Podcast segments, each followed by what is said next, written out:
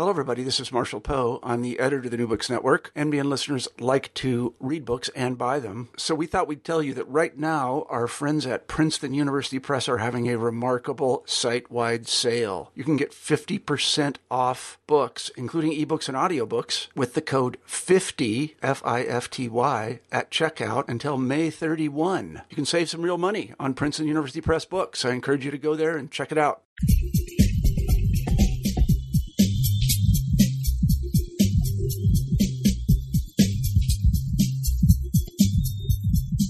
Hello and welcome to New Books and Sports. I'm your host, Bruce Bergman. For each episode of the podcast, we choose an interesting new book in some area of world sport, and we talk with the author. This week, my guest is Matthew Algeo. We are discussing his book, Pedestrianism When Watching People Walk is America's Favorite Spectator Sport, published by Chicago Review Press in 2014. Matthew is an independent researcher and writer who's written three previous books on curious yet revealing moments in American history. His eye for the obscure and the overlooked brought him to the sport of pedestrianism, which was hugely popular in the United States and England from the mid 19th century to the 1890s. Matthew's book is engaging and at times surprising he does well both in drawing parallels between pedestrianism and contemporary sports, and in connecting this 19th century sport to other, longer lasting innovations of the industrial age. It was a pleasure to speak with Matthew about his book. I hope you enjoy our interview. My guest this week on New Books and Sports is Matthew Algeo. Matthew, welcome to the podcast. Great to be with you, Bruce. And uh, so we start always uh, with a, a, bit of introduction about our guests. And uh, Matthew, you've written you've written a few books on on interesting interesting topics, and uh, you also have something of a uh, globe-trotting life. So uh, why don't you give us a bit of a background about yourself? Yeah, the exotic life of the non-best-selling author. Um, I, I, I, my background's in radio. I worked in public radio for many years. I got out of college in '88 uh, with a degree in folklore, and uh, not a lot of folklore jobs back then. Not like today. There's tons of folklore jobs. Um, so in '88, I moved to Seattle, and I started uh, working part time at the public radio station there. And I bounced around and worked for a bunch of public radio stations. In '97, I was working at a station in St. Louis, St. Louis Public Radio, and it was there that I uh, met my wife. Uh, we actually met in a Mormon temple. Uh, neither of us were Mormon, but the uh, Mormons opened the temple before it's consecrated uh, for a media day. And so my wife was a reporter at a newspaper, and I worked at the radio station. So we're we're uh, two of the few Gentiles, I guess, who have met in a Mormon temple. And uh, we got married in '98, moved to Maine. I worked about five years at Maine Public Radio, and then in 2003 moved to Los Angeles, worked at a public radio program called Marketplace. And that was about the time that Allison, my wife, took the Foreign Service exam and uh, she passed it. And it was in early 95 that uh, she began her training in the Foreign Service. And uh, uh we shipped out to our first post, which is in, uh, uh, was in West Africa, Mali. And uh, it was while I was there that uh, I began working on my first book and and writing these books. Uh, although I joke it's it's not very lucrative, it does give me something to do, and it's also most importantly very transportable. Uh, you know, I can do the research while we're back in Washington. Uh, you know, Allison comes back here for training between each post, and I can kind of get all the research done at Library of Congress, and then go to post and write the book. And my first book was about the 1943 merger of the Pittsburgh Steelers and the Philadelphia Eagles, two NFL teams. And during World War II, the NFL had lost so many players to uh, uh, to serve in the armed forces that they were forced to merge the Steelers and the Eagles. And in 1943, for a season, they became the Steagles. And the book is called Last Team Standing, and it's all about the Steagles. And you know, it's uh, the quarterback is uh, deaf in one ear, the wide receiver's blind in one eye, and you know, a lot of perforated eardrums, that sort of thing. But it was while I was working on uh, that book that I learned about this sport of pedestrianism. Pedestrianism, it was the most popular spectator sport uh, in the 1870s and 1880s. And I kind of filed that away in the back of my mind. You know, I wanted to um, you know, I, I, I, didn't delve into it too much in, in the Steagles book, but uh, it was always in the back of my mind. And uh, over the years, I, have written a couple other books. I wrote a book about uh, Harry Truman and a road trip he took in 1953, and a secret operation on Grover Cleveland in 1893. And, uh, but this this idea of pedestrianism, watching people walk as a spectator sport, really never left the back of my mind. And so uh, when I had a chance to write about it a couple years ago, I, I was uh, really glad to jump at it.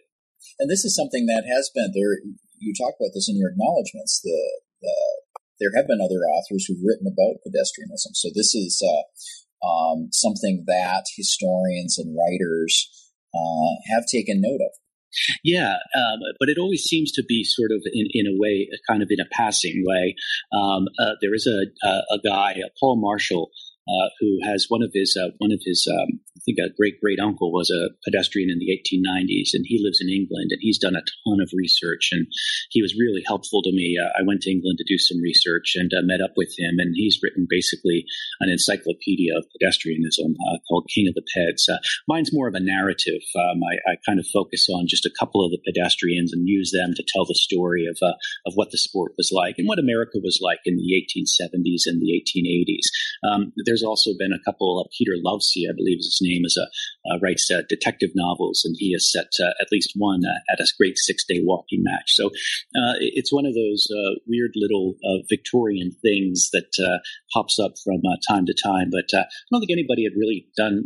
you know what I'm trying to do with this book is you know kind of turn it into you know narrative nonfiction and really focus on on the characters. And there really were some interesting characters in the sport. Mm-hmm. Well, before we turn to the book, I want to ask about this this degree in your training in in folklore. And, yeah. and how that uh, how that shapes the way that you approach a, a research topic like pedestrianism and, and, write about it. Actually, I you know I joke about it a lot, uh, but uh, folklore uh, and really it's we're talking about cultural anthropology, mm-hmm. Uh, oral traditions, that sort of thing, and and uh, the training for that was absolutely excellent training for journalism and for writing. Um, basically, uh, studying folklore, you have to learn how to research, and not only that, research topics that uh, might not be very well known. Uh, you know, uh, holiday traditions in the Slavic community of Bethlehem, Pennsylvania, for instance. Um, and, and, so uh, you would go find people who would remember what life was like 40, 50, 60 years ago, uh, record them. You have to ask the right questions. You have to be very focused, and uh, and also you have to be able to write uh, uh, halfway halfway decently. And, and, so it really did turn out to be an excellent help to me in my future endeavors. It really did. And I suppose you also have uh, you develop an eye for the curious. I guess I've always had that, and uh, that was one of the things that drew me to folklore uh, in the first place. And then later, when I got the opportunity to write these books, and I'm really blessed. You know, my wife has a a, a good, stable job and uh, makes a good living that can allow me to indulge in these uh, these books. Um, but I've always been drawn to kind of the obscure or the forgot or the forgotten. You know, the things that uh, kind of fall by the wayside as as time passes, and uh, I really like to use those little things like the Steagles or pedestrianism, and then you know, it's interesting. It's fun for me to go learn more about the times and then use that story to talk about, you know, the era in which they took place. All right. Well, let's turn to the book, Matthew, and uh, and you start the book in 1860 uh, in the United States, and uh, you know, the first line is that uh, it begins it begins with a wager. So, can you talk about uh, the wager and this this first walk and uh, how pedestrianism gains popularity in the United States? Yeah, it was in uh, the autumn of 1860. A door-to-door bookseller in New England, a guy named Edward Payson Weston, made a bet with a friend of his, and it was really kind of a facetious bet. He uh, he bet that uh, Lincoln would lose the presidential election that year, and of course, uh, Lincoln won the, the election, and Weston lost the bet. Now, the terms of the bet were that the loser of the election uh, had to walk from Boston to Washington in 10 days. Uh, nobody really expected anybody to live up to their uh, end of the bet. But Weston, because he was a door to door book salesman, he actually walked quite a lot and uh, he ended up uh, uh, undertaking the walk. Uh, from Boston. He began on President's Day and arrived uh, on Inauguration Day in Washington. Unfortunately, he was about four hours late to witness the inauguration. Uh, but nonetheless, the walk itself generated tons of uh, publicity, and uh, newspapers up and down the uh, East Coast, especially, reported on the progress of Weston's walk. And um, it turned into kind of a national sensation, and Weston became a very uh, a famous figure. It was a very divisive time in American history. I mean, in the winter of 1860 61, the states are beginning to secede from the Union. There's really not a lot of uh, good news stories in the paper. And so uh, Weston's story, walking from Boston to Washington, crossing the Mason-Dixon line, uh, really generated a lot of uh, a lot of interest, and so he became quite famous. And after the war, he decided to capital, capitalize on his uh, popularity and, and kind of turned pro. Uh, began staging walking uh, walking exhibitions uh, in uh, inside roller rinks and other small arenas, and he was really sort of the, the, the grandfather of the sport. And there were other people at the time who were kind of taking up these. Um, I say these challenges or dares to have these long distance walks at the time, right? Yeah, actually, the history of it goes back even further. I mean, in uh, 18, I believe it was 1809 in uh, England, there was a, a Scottish aristocrat named uh, Captain Barclay, and uh, he he he made a bet that he could walk one mile every hour for 1,000 consecutive hours. And this drew huge crowds to watch him basically walk a half mile up the street and a half mile back every hour. And uh, he was one of the first uh, first people to popularize the idea of long distance uh, of long distance walking. And often wagers were involved in these things. You know, guys would make a bet uh, that they could walk uh, a, a, thousand half hours every half hour for a thousand consecutive you know half hours, that sort of thing. Uh, it really kind of went to a ridiculous extreme. There was a, a one guy who did a, a thousand, walked a quarter mile every 15 minutes for a thousand consecutive 15 minute periods. I forget what it is. 11. I mean, it's really just an exercise in sleep deprivation at that point. but, uh, but, uh, but yeah, there were a bunch of people who did these long distance, uh, events. But Weston really, um, uh, Weston, uh, had the smarts to A, take it inside where people had to pay to watch you, and B, understand that it was really, uh, an event. I mean, he would hire brass bands. He himself would sometimes play the cornet while he walked. And so he really had a sense of, combining entertainment and sport in a way that uh, he would he would really appreciate if he saw some uh, uh, sports today. Yeah, so he was really a, he was really a showman yeah, he always wore a, a long velvet uh, coat and carried a cane and uh, always played up to the crowd. He loved the attention. Now, this was not the case with all the pedestrians, and it really miffed some of his competitors. Uh, uh Weston kind of came from a more of an upper class background, and as the sport evolved, most of the competitors came from more blue collar backgrounds, working class backgrounds, and they just sort of went about it with a grim determination, keeping their face straight down on the track and you know turning their arms like pistons. And while Weston sort of you know, gallivanted about with the cornet and, you know, tossing his cane into the air and catching it, that sort of thing. But Weston had a flair for entertainment, no doubt about it. Well, let's uh, bring Weston's rival, uh, Dan O'Leary, into the conversation. So, can you you tell us about him? Yeah, Dan O'Leary was an immigrant from Ireland to Chicago, and uh, he had heard about Weston's exploits. This is about 1875, 1876. And uh, he actually challenged Weston to a six day match, and uh, Weston said, Well, go set a good record, man. And uh, so O'Leary did. He walked uh, over 100 miles in 24 hours, which was considered sort of the gold standard of uh, of uh, you know uh, pedestrianism at the time. You know, to join the 100 mile club. And, and, then he set a six day record. I forget he walked something like 500 miles over six days. And so eventually, uh, Weston was forced to compete uh, with Leary against O'Leary, and they had a six day race in Chicago in uh, 1876, and it was the event of the season. Uh, it, it, was uh, held in a huge old building in Chicago. You have to remember at the time, um, we're really seeing the first big modern public facilities, uh, convention centers, I guess we would call them today. Usually they were considered you know, agricultural halls. They would have expositions in them, that sort of thing. Chicago had just built one after the Great Fire, and it could hold 30,000 people or so so. And so it was filled every night to watch Weston and O'Leary uh, do this six day walk Weston lost, uh, and uh, he complained bitterly that O'Leary had a home field advantage because it had taken place in Chicago, which was O'Leary's adopted hometown. Although Weston really had, only had himself to blame because Weston wanted to hold the event in the largest venue possible to make the most amount of money possible. and so uh, he went to Chicago where the biggest building was and ended up losing. So this is something I, I, really enjoyed about the book is you describe you you have something of, of capsule histories of these different venues where they uh, where these these races I guess you would call them take place. So in Chicago, uh, you talk about venues in New York as well as uh, as well as London. And so uh, I'll ask you to talk about the the purposes of these buildings because you know unlike you know, today we have indoor indoor track meets and so forth that take place in an arena. But back then, you didn't have indoor indoor sports, so so you would take something as you described it, like a convention center, and turn it into an athletic arena. Yeah, what happened is populations began moving into the urban centers in the United States. There began to be a need for large public buildings. Now, these were really usually constructed just to uh, maybe hold political rallies or be religious rallies. Often there was an agricultural component to it. Uh, there might be cattle sales. There might be uh, farm machinery uh, conventions where farmers could come and, and, see the latest technology and farm machinery. And they are very simple structures. Usually they just have a big, huge, flat, open floor, and maybe some stands uh, would be constructed around the outside. But most of the time it was just um, uh, people come stand uh, around the edges of the track. They would build a dirt track in these arenas for the six day matches, and people would just come come and stand and watch. And so um, it really was the first um, huge public buildings uh, that the United States uh, had were in the decade after the Civil War. Uh, urbanization, as I said, was the main cause of this. You have people concentrated in the cities.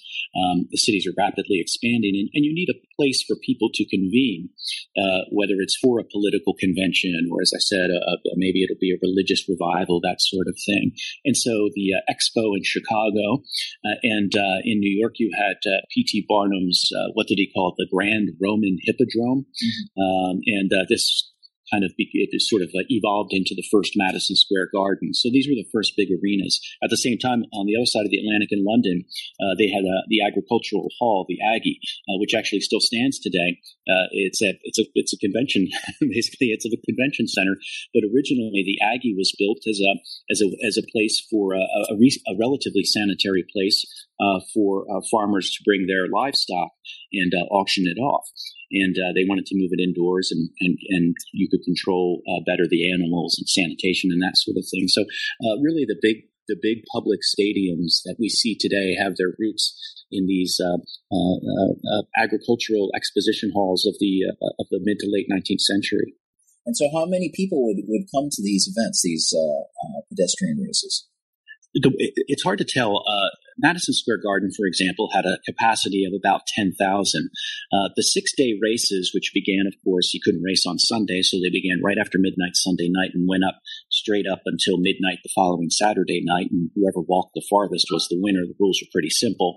Um, those races, generally in the evenings, would be a, a sellout 10,000 people, but they were continuous events. And so people could come and go. Uh, so if so, you, sorry to interrupt, so if you bought a ticket, right? You could say come on Monday and then come back again on Thursday. No, uh, oh. you, could, you could buy uh, what they would call uh, a season pass, where you could come and go. But if you bought a ticket and arrived on Sunday and stayed in the arena until the following Saturday, you could live inside the arena for six days. and so this became a problem because a lot of uh, a lot of poor people, uh, a, a, lot of transient people would uh, just buy a ticket for 10 cents or a quarter. And uh, if they had a dollar, um, you know, they could get a sandwich and a coffee every day and basically live inside the arena. Um, later on, they would do sweeps, and at 3 a.m., everybody would have to leave the arena. So they uh, uh, they got rid of the uh, stragglers. Um, but because people could come and go as they wanted, the attendances for some of these things, I mean, the capacity of Madison Square, Madison Square Garden's 10,000, six day race you would think 60,000 would be the maximum, but actually they get over 100,000, 120,000 people would pay because you could come and go at any time. It, it, it was a great um, spectator sport for uh, people who worked in the new factories, who worked a shift. If your shift ended at 7 a.m. or 3 p.m. or 11 p.m., it didn't matter. Before or after the shift, you could stop by and, and watch a little of the great walking match. And so it had that advantage of being continuous action, and therefore the promoters were able to continuously sell tickets. Now, we should probably put continuous action in uh, in quotation marks. So could even though even though we don't have video of these 19th century pedestrian races, I imagine that there was there was more activity going on uh, within these large halls than just just watching people walk around a, a track. Correct? I will admit it, it, it, uh, What was one of the newspaper quotes? It's not the most entrancing sport, um, and uh, but this we go back to Weston here, who uh, they they took his idea, and so if you went, uh, especially like uh, for Friday or Saturday night near the end of the race, um, there would be brass bands. They might have two bands playing, taking turns. Uh, the arena would be absolutely pulsing, sold out. People screaming themselves hoarse, wagering going on everywhere. beer beer just sold by the gallons. The drinking age in New York at the time was 16, by the way. And, and so uh, it was really like a venue for uh, entertainment more than just watching people walk. You want to hear the music. You want to be part of something. You want to be part of something uh, that was, uh, you know, a big event at the time. And it was like, uh, you know, it was the first time, really, that in America, large numbers of people had gotten together um, to watch a, a, sporting event. And so it was really historic at the time, in a way. And people really were eager to be part of it. It was a spectacle. Um, they wore colorful costumes. The you know each of the each of the runners would have his own uh, special uh, running suit. Um, uh, the, yeah, there'd be music. There'd be vendors selling you know souvenir photographs of the pedestrians or uh, uh, um, you know clam chowder. I mean, it was really. I think if you went back and saw it really at its height, and it was really exciting. Now, if you went at 3 a.m. on a Tuesday, uh, most of the competitors might not even be on the track. They might be in bed.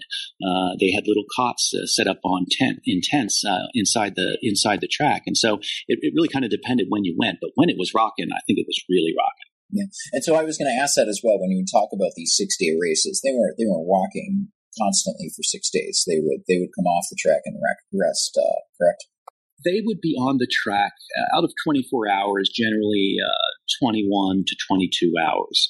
Uh, most of the pedestrians would take short breaks throughout the day. Uh, they wouldn't sleep, uh, you know, for more than uh, you know, 20 or 30 minutes at a time. So generally, there was always somebody on the track. But right, it, it, it, wasn't, you couldn't really go 24 straight hours walking. Um, some people that did, but to do it for six days, it was almost impossible. And so the best pedestrians really sort of organized their time down to the minute about when they would be on the track, when they would eat, and when they would rest. Weston was like that. He was very neurotic about exactly down to the minute when he would be on the track and when he would sleep and when he would eat. And, and so, uh, yeah, the competitors would not be uh, 24 hours, but uh, but would still be in motion, usually 21 to 22. Um, I, I, think uh, I talk in the book a little bit that um, I think most of these guys were actually polyphasic sleepers, which is mm-hmm. uh, this is something where uh, people who do these solo around the world boat races can do this, where you sleep in small increments several times instead of just sleeping once or twice. Uh, most of us, I guess, are monophasic uh, sleepers. We go to bed at 8 p.m. and get up at 5, whatever. Uh, but these guys, I think, especially the best, just their bodies were able to get all the sleep they needed in very small increments. And uh, that was a powerful advantage in a sport where you know, endurance was key. Yeah, and I want to ask about this. So, what was the what was the pace that they set? You mentioned Weston was uh, neurotic about uh, uh, how he planned out his walks. What was the what was the pace that they took as opposed to say the pace that you or I would take with uh, uh, you know in walking a mile? Weston um, Weston actually didn't walk very fast. Uh, Weston walked, uh, and the average the average person walks about um, uh, four miles an hour. Weston walked about five miles an hour. Uh, he could get up to six miles an hour, but uh, generally he didn't walk very fast. Endurance was really the key here, not speed. Now, looking back at some of the uh, descriptions of some of the way people walked at the time, you hear a lot of descriptions about people swinging their hips. I mean, at the beginning it was strictly walking. You had to keep one hip on the or one foot on the ground at, at, all times. And it really sounds like some of these guys did adopt what we consider the modern speed walking kind, you know, that yeah. where you really swing your hips. And, and so those guys could walk uh, really pretty fast. Um, you're getting up into seven, uh, even eight miles an hour. I mean, basically, it's a, it's a slow jog. Um, but uh, the early pedestrians really did not concentrate on speed they concentrated more on endurance. And uh, so Weston, although he was very famous as a walker, he wasn't a particularly fast walker. Uh, his gift was um, uh, was endurance. You do mention though that there were uh, in some of the later races there were people who, who were jogging for, for part of the race. Yeah, what happened was uh, in the as it grew as as the sport became popular in the 1870s in the U.S. Uh, Weston went to England to go on a promotion, promotional tour, and immediately uh, challenged what was considered the uh, best pedestrian in England to a 24-hour race, and Weston won, and this really hurt the uh, English pride. And so there was a member of Parliament, uh, a guy named Astley, Sir John Astley, and he proposed a race, uh, a series of races, six days long, to determine the world's champion pedestrian. And uh, what they did is that the British considered themselves better runners. Uh, than walkers. And uh, since Astley was British, he got to make the rules. It was a go as you please affair, these Astley belt races. Um, you could run, walk, crawl, whatever you wanted to do. And so uh, this was sort of new pedestrianism out of strictly walking into uh, into allowing people to run. Uh, ironically, though, uh, for the first couple races, uh, uh, the Americans won. O'Leary won the very first race, which took place in London, and he walked the entire time. It took a while for the people who ran to figure out you can't just run as hard as you you know, all out for six days. It was impossible. And so in these early races, the Americans uh, who were the walkers would be down, you know, would be 100 miles behind after two days. And, and, and by the fourth day, all the other guys were, were taken out of the arena on stretchers. I mean, they couldn't sustain the pace. Slow and steady was the only way uh, to win a six day race. Uh, whether you were walking uh, or running. Eventually, the runners figured out uh, what the what the walkers already knew, and that was you really had to pace yourself and uh, come up with a schedule. So running was allowed in the in the later races, and uh, and these these proved quite popular for a, for a short period of time as well. So getting back to O'Leary and Weston and their rivalry, this is a rivalry that was carried over to uh, England. They did uh, they did compete against each other in London, yeah. and this drew a lot of attention having these uh, American walkers come over. Yeah, that was uh, kind of what spurred Astley uh, to uh, develop his uh, series of uh, races for the Astley Belt. Uh, O'Leary and Weston held a held a big race in London, and it was a huge sensation. It was held at the Aggie, the Agricultural Hall, and um, thousands of people attended. This people were just amazed at how popular it was partly the reason it was popular is because they were stand-ins for what was basically an international uh, rivalry Of course, O'Leary was an Irish Irish immigrant. He was uh, he was now a citizen, but uh, he was kind of the stand-in for Ireland. And Weston, uh, who was a, sort of a blue blood from uh, Rhode Island, from New England, he, he kind of rep- he was and he was a real Anglophile, so he sort of represented the British. And uh, and so the races kind of were a, a metaphor for British Irish relations at the time. And a lot of Irish immigrants went to the Aggie to watch O'Leary, and uh, O'Leary defeated Weston and it was a mixed. You, you also mentioned that that Weston um, uh, had this connection with the upper class, so it, so it wasn't only mixed in terms of having English and Irish; it was mixed in terms of having uh, kind of working class and upper class uh, uh spectators. Absolutely, and uh, Weston identified very clearly with the British upper class. I mean, he he he kind of wanted to have been born into British aristocracy. Uh, unfortunately, he was born in Providence and uh, and uh, was not very good with money, uh, so he had neither. Um, uh, O'Leary, of course, Irish immigrant, a working class guy. He was a bookseller as well, coincidentally, just like Weston was. But O'Leary was definitely a working class guy, and he appealed to that appealed to that element, especially the the Irish, as I said, and so. So uh, yeah, it was uh, uh, O'Leary. O'Leary was the working class guy. Weston's the upper class guy. Weston's sort of the stand-in for England. O'Leary the stand-in for Ireland. And so you had all these things playing out at the same time. And again, the first time you've got these big public sporting events uh, in the UK. And so uh, these events are kind of stand ins almost in a way for larger issues that are playing out in the society at the time. So you mentioned that Weston wasn't very good with money. How much? Uh, what were the size of the purses for these events? How much were these uh, walkers getting paid? Yeah, uh, in 1878, 1879, there were a couple of big races in New York City, and uh, uh, uh, Charles Rowell, who was an Englishman, won a couple of them. And for each of those races, he won twenty thousand dollars, which would be roughly—it's always hard to do this—about half a million dollars today. Uh, so he won two of these races, so he made basically a million dollars that year in twelve days. Um, and so the purses got quite huge. And um, the problem with it is money ruined the sport in a way, as it always seems to do. Um, as it became more profitable, gamblers got more involved, and uh, you could wager on anything back then. Who would be the first guy to drop out of the race? Who would be the second guy to drop out? Who would finish eighth? Uh, who's going to be in first place after the first day? You could wager on anything, and so gamblers began uh, colluding with some of the less scrupulous uh, pedestrians to uh, to fix races, and, and, this really helped uh, help put an end to the popularity of the six day races. So you've talked about uh, how this was a mass spectator sport, that we have tens of thousands of, of people buying tickets and coming to these events. This was also something that was widely covered in newspapers. Uh, you talk about how uh, reports of races would go out by telegraph, and there'd be people waiting at uh, uh, telegraph offices to hear the news. It was commercialized in terms of, of, fan memorabilia, and this is something you do very well in the book that you, you, talk about. This was a modern sport, and and a lot of the things that we see in contemporary sports were part of pedestrianism. So so can you talk about pedestrianism really as as an early example of, of modern commercialized sport? Well, one of my favorite examples is that uh, many of the early pedestrians uh, were sponsored and uh, were sponsored by newspapers, and so they would compete wearing uh, shirts with the newspaper's logo emblazoned across the front. And so it was really one of the first instances of corporate sponsorship.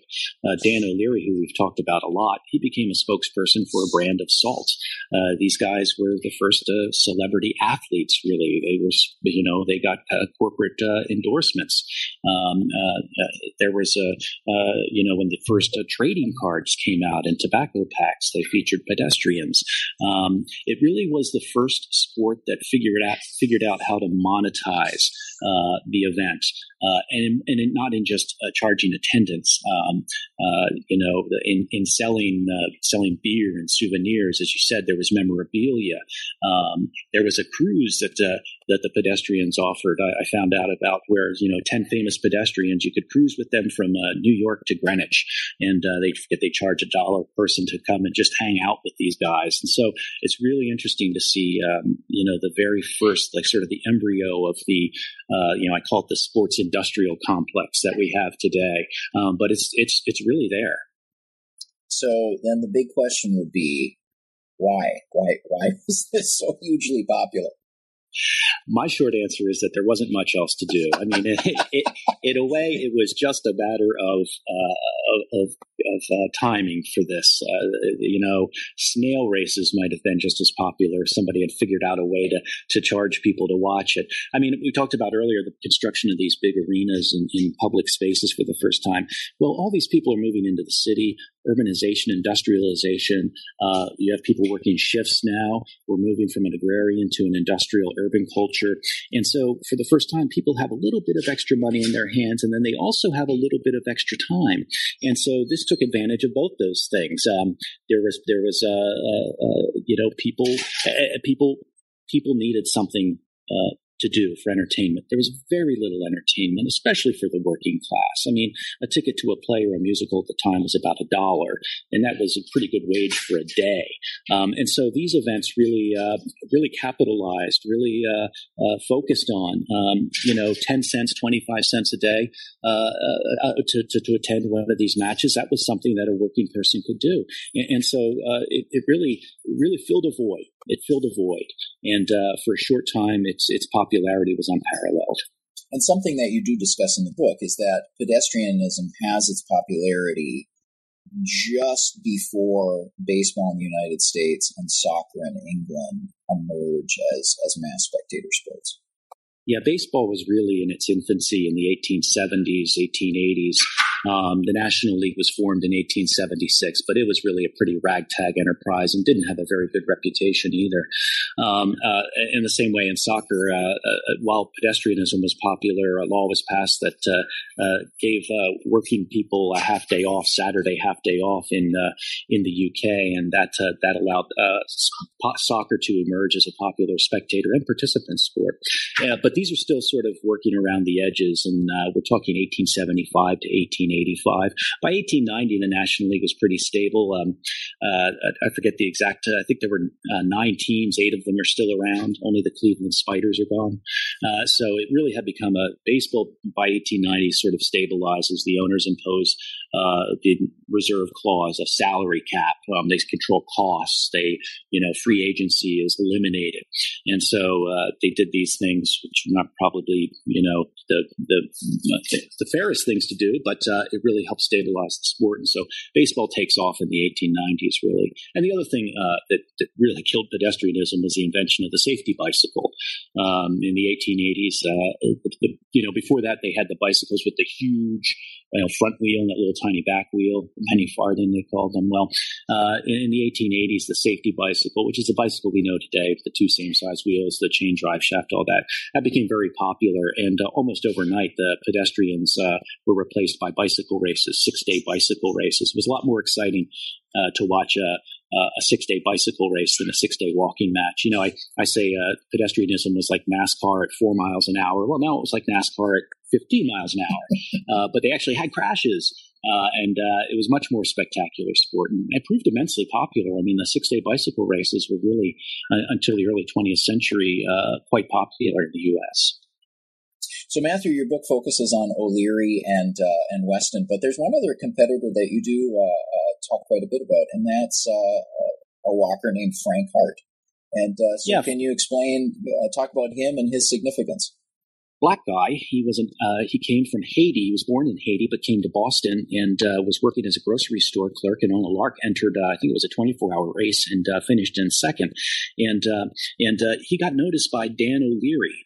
O'Leary, as he was getting older, was looking to move into promotion and instead of competing. And he saw this this pedestrian Dan Hart and kind of took him under his wing. Uh, Dan O'Leary was Frank Hart's mentor. O'Leary was his, uh, uh, and Hart was his protege. And uh, O'Leary trained Frank Hart, and Frank Hart ended up winning uh, a couple of big races, a major race in New York uh, in the early 1880s. And he really was the most famous black athlete in the United States at the time. I mean, he was really the first famous black athlete, you could make the argument, in the United States at the time. And it's really interesting to see that the sport at the time was really, it, it was open. Uh, in one of the races, Hart won, another uh, African American, another uh, black competitor finished second. So uh, pedestrianism really I mean, if you could walk and, and, and if you could uh, live without sleep for six days, uh, if you had endurance, uh, pedestrianism really opened doors. Uh, O'Leary, the Irish immigrant, uh, Dan Hart, Frank Hart, I'm sorry, I keep saying Dan Hart, Frank Hart, the Haitian immigrant. Um, there were women walkers too, who, who competed in their own six day races. And so you had this whole variety of competitors in a way that you really wouldn't expect for the time. And Hart was something that was interesting in your book. Hart was quite popular with uh, with spectators. He was. Um, Frank Hart was uh, extremely popular uh, with uh, black and white uh, spectators. Um, he really, uh, he, well, he did something that endeared him to all spectators. Charles Rowell was a famous uh, English pedestrian, and he had this really annoying tactic where he would run up close behind the competitor and sort of dog him, just stay right behind him, step for step. Well, Frank Hart did this to Rowell. He turned the tables on him in a race in New York, and the spectators just loved this, and they chanted Hart's name, Hart, Hart, Hart, and uh, it it, it, uh, it really uh, it did really uh, win him a lot of fans. Um, uh, people uh, people enjoyed his tenacity, and I think people appreciated his his status as an underdog, uh, not only in the sport but in the in the culture as a whole. Um, it, it, was it was really interesting how uh, how the sport, um, in a way, for uh, black athletes in the United States, um, it, it, was almost more opportunity uh, in the decades between the Civil War and, the early 20th century. Um, Moses uh, Fleetwood uh, Walker uh, was the first African American baseball player. He played in one of the major leagues at the time. I mean, it, really wasn't until uh, you get the um, Plessy versus Ferguson, you get formalized segregation that uh, black athletes are not allowed to compete with or against white athletes. And so it was that really where, uh, really uh, a short window there in the 1870s or 1880s where blacks and whites competed together. So when did uh, we've talked about some of the reasons why pedestrianism uh, lost popularity? When when did pedestrianism, what would be the word? Uh, when did it disappear from the sporting scene? Well, it died a pretty quick death, as I mentioned, when bicycle racing became popular in the mid 1880s. Really, by 1890, the great six day matches uh, were a thing of the past. They had been replaced by bicycle races. Uh, they built banked um, tracks for the bicycles to race on so they could go even faster. But even bicycle racing faced some obstacles. And uh, in New York, uh, by the 1890s, these six day races, be it pedestrian, walking, running, bicycling, were kind of seen as cruel. I mean, people, one of the reasons you went to watch these races was to see the crash. I mean, it's like people who go to uh, you know, NASCAR races. Part of the spectacle is the accident. And uh, people would go to uh, watch a six day bicycle race or a six day walking match just to see people in the last throes of sanity, barely staggering around the track, trying to keep their balance. I mean, this this was amusing for some people, and it it, it disturbed a lot of people. There were sermons against six day races, and eventually there was legislation uh, in New York State. There was a bill introduced uh, in 1899 to ban six day exhibitions of any kind. Uh, and so uh, the bill was passed by the legislature and it was signed by the governor, who at the time was Theodore Roosevelt, who, of course, was one of our most active. Uh, he never shied away from strenuous activity, but uh, uh, he agreed that uh, the six day races had become um, less athletic competitions and more exercises and you know um, of uh, cruelty of, yeah. of, of, of, taking advantage of the competitors for the enjoyment of the spectators. It had become gladiatorial. Uh, one of the sermons said. So your last chapter of your book uh, brings to a close the stories of, of Weston and O'Leary, and uh, something that was striking is that they remained, I don't know if we would say famous, but uh, kind of popular figures well into the 20th century or early 20th century. Yeah, um, uh, uh, Weston continued to stage long distance uh, walking exhibitions uh, uh, into his 80s. Um, he he walked from uh, New York to San Francisco. He did a walk from Buffalo to New York. Um, he did long walking exhibitions, and what he would do is he would get sponsors and he would sell a program as he walked along. And so you'd buy a five cents, you know, buy a souvenir program for five cents, and then he would sell ads inside the program, and that's how he kind of funded himself. Um, uh, ironically, uh, I believe it was uh, in the mid 1920s, 1927. I guess he was 80, 85, 87. Uh, he was hit by a car crossing the street in New York and uh, was uh, never able to walk again and uh, died a couple years later at the age of 90. Uh, O'Leary, in the meantime, he became a baseball pedestrian he would go to baseball games and uh, challenge uh, the fastest uh, runner on uh, the team to run around the bases twice while he walked around them once. And then he would walk through the stands, hat in hand, uh, literally collecting nickels and dimes. And that's how he funded his retirement by staging these exhibitions. And so uh, they both re- remain loyal to the sport right to the bitter end. And Weston, Weston and O'Leary were still uh, famous names when they when they passed away in the 1920s. But of course, by now they're they're all but forgotten. So, Matthew, I have to ask: in the course of your research, did you did you attempt any walking feats to just see what uh, see what this was like? I really, actually, the book began like the first proposal I had way back uh, when I was doing the research for the Steagles book, and I discovered this Captain Barclay uh, who, who walked one, one mile every hour uh, for a thousand consecutive hours, which I think is 41 days. Um, and what I wanted to do was recreate uh, that walk yeah. and then tell the story of Barclay and pedestrianism in their ride to that walk. Well, uh, my wife was not uh, enamored of that idea uh, in the least. And uh, you know, now that we have a, a, baby girl, it would have been a little little hard to just say, "I'm gonna, honey, I'm gonna go walk a, mile every hour for the next month and a half." Um, but I I I, uh, I, really thought that would have been cool. I think it's it's entirely doable. Um, um, but I I, uh, I didn't. I was I was told I couldn't do it. I guess is the answer to your question. I did see uh, there was a six day race in Alaska um, in uh, in uh, mid August uh, that was held in uh, Anchorage at a dome uh, there, which was really one of the first official six day races that's that's been held in the United States for some 15, 20 years, and and I would have loved to have gone to attend that. I'm not much of a I'm not much of a of an athlete myself. I guess I suppose maybe I'm living vicariously through the book. So, but I would I, I would like to do. A, I like walking. I have a Fitbit, so I can uh, measure how much I walk every day. And uh, I would I would really like to, if I had the time, to uh, to try something like that. Yeah, I, I asked because I wanted to get a sense of uh, if you had a personal experience and how how draining or difficult this was. Because when you read about oh they they walked around a track inside of an arena or a convention center. There's kind of, I would say, this sense of, of how hard can that be? But uh, as you describe in the book, at the end of these races, these six day races, they were just on the verge of collapse. Yeah, it was, uh, and, and a lot of them uh, suffered very poor health later in life. I mean, Weston and O'Leary were the exceptions when it comes to the, you know, living a long, healthy life. Um, uh, Frank Hart, who we mentioned earlier, the the, the black pedestrian, he uh, uh, he died quite young in his fifties, I believe, and uh, it's it's it's believed he he may have contracted. Uh, he, one of the things these guys, these races were lucrative, but they would do it all the time. Um, you know, you, you, would do a six day race in Chicago, and then you might go down to St. Louis. Uh, you know, two weeks later, do a six day race there, and then to Philadelphia and do a six day race. And so the damage they did to their bodies just must have been tremendous and um, and uh, I think a lot of them died prematurely as a result of that. And the and the, and the environment, you know, these arenas were terrible, smoke filled, yeah, yeah, uh, disgusting. Oh, everybody would just be spitting their tobacco on the track. I mean, it was not really uh, uh, the best uh, environment for an athletic event to take place in, and so I'm sure that did uh, even more injury to them.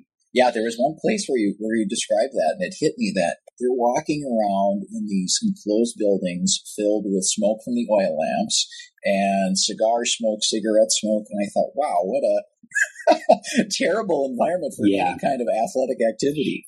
Weston hated smoking and begged, begged, begged. In fact, one of the races he insisted it be uh, uh, that they post no smoking signs, and they did, although it wasn't strictly adhered to. But uh, it might have been one of the first instances of a major uh, public event, event, sporting event being smoke free. Uh, Weston absolutely hated the smoking. It's ironic that uh, he was featured on some of the first uh, tobacco cards because he hated tobacco. Um, but but yeah, it, was very unsanitary uh, uh, conditions, very unsanitary conditions in some of these arenas. Well, Matthew, I'll ask what you're working on next. Do you have a, a new book project? I do. I have a book uh, coming out uh, next spring, actually, and it is about Abraham Lincoln's dog, Fido. so Really? that was the name of Lincoln's dog? Yes, it was. Uh, in fact, Lincoln's Fido is sort of the Ur Fido, the original Fido, uh, that popularized the name of, of, dogs in the United States. Um, Fido, Lincoln's Fido, uh, Fido comes from Fidelis, uh, Latin for faithful or loyal. And so uh, uh, Lincoln named the dog Fido because he was so faithful. And Lincoln could not take the dog with him to uh, Washington. His dog was very skittish, and so he was he broke the the news to Willie and Tad. It was really it was Willie and Tad's dog. They took care of it, and so they left the dog with a neighbor. And uh, and after Lincoln became president, Fido was the most famous dog in in the United States, but. He didn't have a lot of competition. there weren't a lot of famous dogs in the United States at the time. Uh, so yeah, Fido was really interesting at the time. You know, um, Fido was kind of a status symbol for Lincoln. Uh, to own a dog that was purely a pet with no economic purpose uh, was kind of unusual in the 1850s. We're just beginning to see the, you know, the beginning of the modern pet industry, I guess you could call it. And so the book is about the history of pets and Lincoln's affection for animals. I mean, his attitude toward uh, animal welfare was way ahead of its time, and uh, and so we uh, kind of wrap all that stuff up in the story of Fido. You've been listening to an interview with Matthew Algeo about his book, Pedestrianism When Watching People Walk was America's Favorite Spectator Sport, published in 2014 by Chicago Review Press. New Books in Sports is part of the New Books Network, which offers dozens of channels of podcast interviews with the authors of new publications on subjects from history to popular music. If you like what you heard here, please follow New Books in Sports on Twitter at New Books Sports or friend us on Facebook at facebook.com slash New Books in Sports. I'm your host, Bruce Berglund. Thanks for listening and enjoy your week.